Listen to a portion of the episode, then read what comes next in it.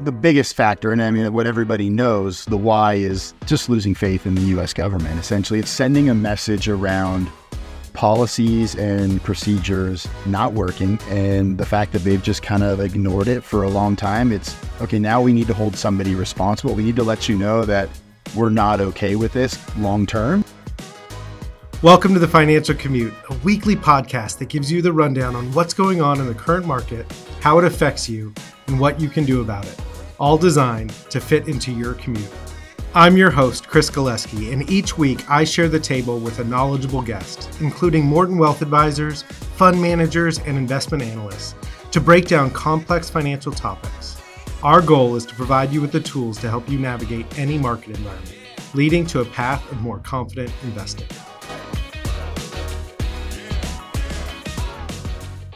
Hello, everybody, and thank you for joining us for another episode of the Financial Commute. I'm your host, Chris Galeski, joined by wealth advisor and partner Kevin Rex. Kevin, thank you for joining us. Love being here. Thank you. So, the purpose of this podcast is here's what's going on in the world, here's how it affects you, and here's what you can do about it. One of the most popular things in the news last week was Fitch downgrading the U.S. government's debt from AAA to AA plus. Um, let's talk about sort of the implica- implications of that downgrade and, and what that means.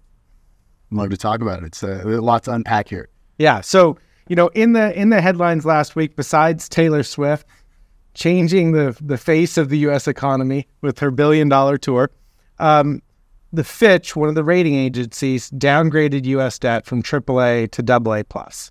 Why did they do that? So you know, the biggest factor, and I mean, what everybody knows, the why is just losing faith in the US government. Essentially, it's sending a message around policies and procedures not working and the fact that they've just kind of ignored it for a long time. It's okay, now we need to hold somebody responsible. We need to let you know that we're not okay with this long term. And this was a little, you know, call it a slap on the wrist as far as like, hey, like, what are we going to do? What are we going to change? Because we can't continue on like this it's so fascinating. And I'm always trying to figure out okay, what's the reason? Why did Fitch do it now?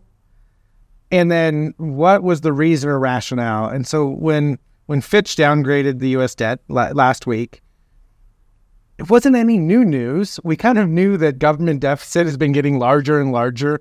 Um, the the revenue that the government takes in is far lower than what they're spending. In in fact, I think U.S. government spending is on track to be like 1.4 trillion dollars. And now that interest rates are higher, the the debt service costs adds another 600 billion dollars or something to to the budget. Nothing that Fitch brought out caused it to be a catalyst or things that weren't already inherently sort of known.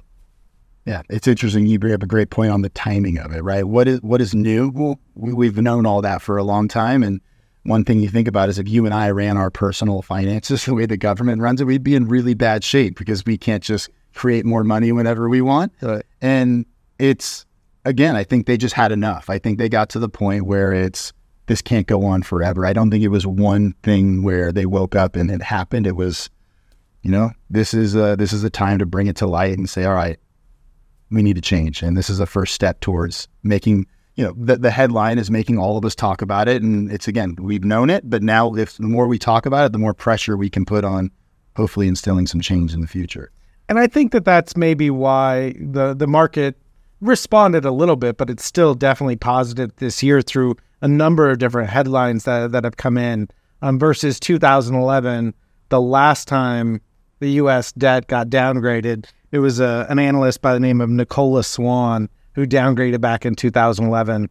Um, a lot of these things were already known, and so they may, they might have been factored in. But last time in 2011, I think the market was down, call it 15 to 20 percent in a very short period of time, six to eight weeks. You know, it was another debt ceiling debacle, and you know the government overspending.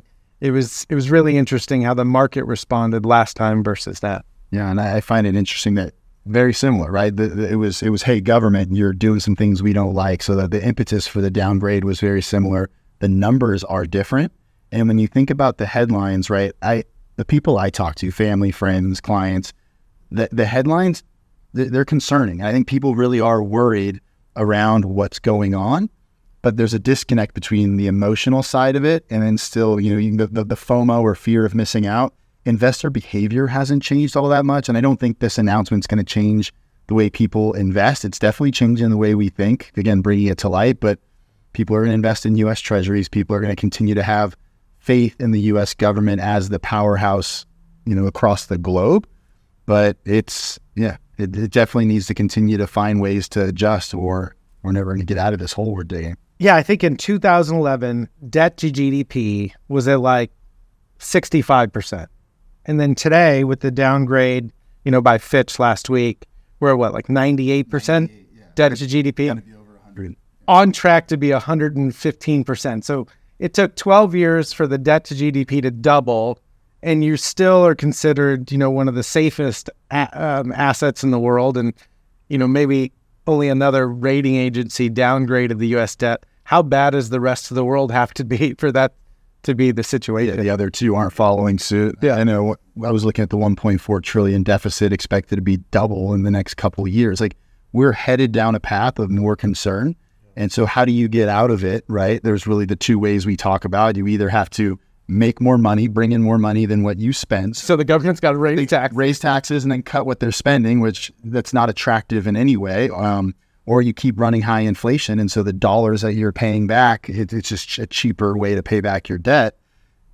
Neither of those seem like really positive options for a political party or for, for the government to implement. And so the they've really used option three. Hey, just don't look at it, and let's just keep going the way we're going. And as long as we're better than the rest of the world in a lot of ways, we're just going to be fine. And that's that's not going to play out well long term. I think that's the frustrating thing for me personally is, you know, we talk a lot about fiscal responsibility, helping work with with clients to, you know, enjoy and protect and generate income. We talk about fiscal responsibility, you know, with their kids, you know, spending less than what they make and saving. But because the rest of the globe has continued to print trillions and trillions of dollars, um, we've been able to get away with doing it too. And you know, for some respect, it's it's partially been needed. The the the fallout from 2008 2009 was so bad that the globe needed you know fiscal stimulus for sure. But it's frustrating. But as long as it went on, right, if it felt like there was a period of time where rates stayed low, money kept being printed, it's like, wait, we're in an expansionary period. Let's start making our economy a little bit healthier by adjusting some of these things. And they didn't take those actions. And we felt the the real pressure of it, especially COVID. No one planned on it, but they couldn't drop interest rates because interest rates were really low. So you saw all these countries going into negative interest rates, money continuing to be printed. So when you make decisions that are are a little bit hard in the moment, but are the right thing long term, it puts yourself in a better position. But we have a long, long history of not making those tough calls and continuing to take the easy path. And now our credit's downgraded. Yeah, it'll be really interesting to see what happens and um, you know politically how we you know handle our fiscal responsibility going forward because the only way to get back upgraded to AAA is to have a little bit more fiscal responsibility, show a trend toward bringing debt down and having a plan. Um, before we get into sort of what we're doing about it or, or why we invest the way that we do, I'm going to read the top eight headlines for 2023 just as a reminder that this stuff's important. It matters in how we make decisions, but we need to ignore it and focus more on our individual plan because almost any one of these could cause somebody to want to sell out of all of their investments and you know go to cash or flight to safety, right? I'm excited to hear these. Yeah. So mortgage rates past 2008 highs at 7.2%. Credit card debt set to hit 1 trillion for the first time ever. Regional bank crisis leads to second and third largest bank collapse in history. The Fed raises interest rates to the highest level since 2001. The debt ceiling crisis nearly leads to US default. The US sees most bankruptcies since 2020 lockdown interest expense on U.S. debt set to cross $1 trillion annually. And then last one, um, besides Taylor Swift, Fitch downgrades U.S. credit rating for the first time since 2011. Yeah. Any of those topics in isolation, it's scary. It's not a good situation. But I think when you talk about our clients and us, none of those things in and of themselves are going to just make everything fall apart. They are they are headlines for a reason. They're meant to capture your attention, grab some emotion. But we do need to protect and find ways to diversify because all of that is negative news. And that's in one year. We're talking the seven, well, not even a year, se- seven months. Yeah, we're eight months in, and this is this is it. And we've got the top, you know, eight. Uh, I think that's why we talk so much about when we're looking to invest. We care a lot about diversification, um, investments that are truly diversified from one another, generate cash flow, so we understand the health of it, and you know we get paid well at that risk management aspect. Where we understand the risk that we're taking on, but we're getting paid well enough to take on that risk. Um, so it's why we we try to look beyond traditional stocks and bonds for real assets, you know, real cl- collateral behind some of the loans or, or things that we're investing in. Um, but it's also why we like gold and precious metals as well. Real estate, right? When you talk real assets, things that can't just be created out of thin air, and that's what we've seen with currencies, fiat currencies around the globe. So you can touch it, feel it, you know, it's it's something that we probably are going to be interested in investing. Yeah, Kevin, thank you so much. I mean, obviously, the Fitch downgrading U.S. credit rating um, is just one of the number of headlines that's concerning to us. Um, we need to somewhat ignore the noise a little bit and focus on ourselves and what investments and what plan do we need to have our family be successful. Um, and then, you know, continue to focus on things outside of traditional stocks and bonds for diversification and growth. Absolutely. Yeah, thanks so much. Thanks for having me. Thank you for joining us, and we hope this episode has provided you with a roadmap to feel more confident as an investor. To receive notifications about weekly episodes, email us at financialcommute at mortonwealth.com.